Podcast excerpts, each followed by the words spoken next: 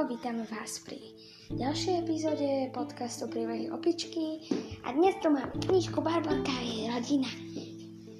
Áno, uh, správne audio. Táto knižka je skôr pre mladšie deti, také 3, 4, 5 ročné a vlastne podľa mňa je na nej dobré to, že vlastne uh, v nej sa hovorí otvorene o detských problémoch, hlavne o problémoch škôlkarov a vlastne táto knižka by bola dobrá na to, aby sa tieto problémy ľahko zvládli.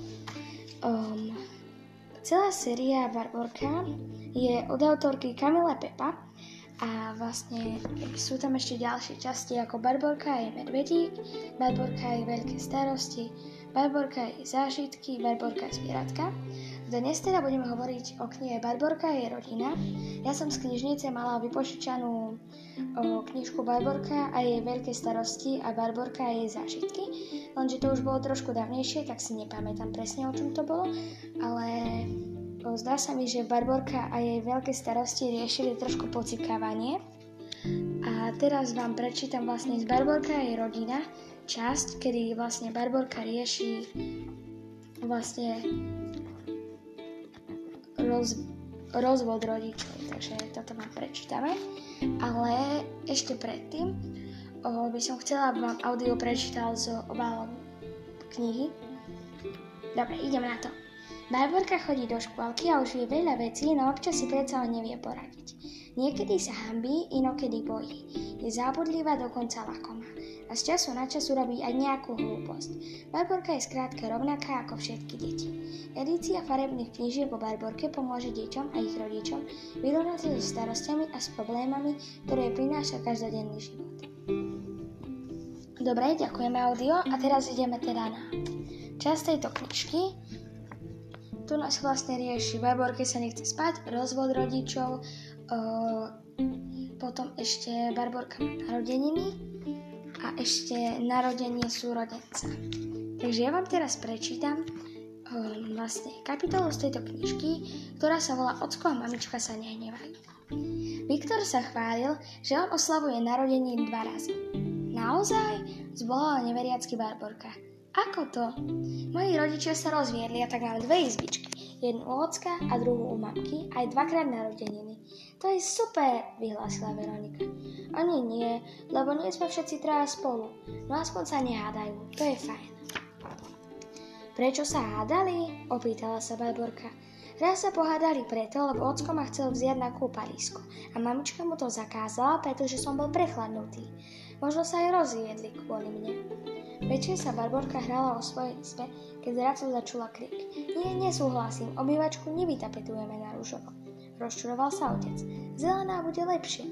Nie, nie, zvolá mama. Nenávidím zelenú, ty to dobre vieš. Barborka zavrela dvere, aby nepočula, ako sa hádajú, ale nepomohlo to. Ocko a mamička hovorili dosť hlasno. Počuješ, Macík, hnevajú sa. O chvíľu Barborka počula, ako buchli dvere a ockovo auto odišlo. Vieš, Macík, tužím sa ocko s mamičkou rozvedú ako Viktorovi rodičia. Barborka si vzdychla a silno si Macíka privinula k sebe. Všetko je to moja vina. Keď som bola malá, roztrhla som tapetu. No ja som nevedela, že sa to nesmie. Barborka, miláči, kde si? Dvere na izbe sa pomaly otvorili. Čo sa stalo, moja malá? Prečo plačeš? Stalo sa ti niečo?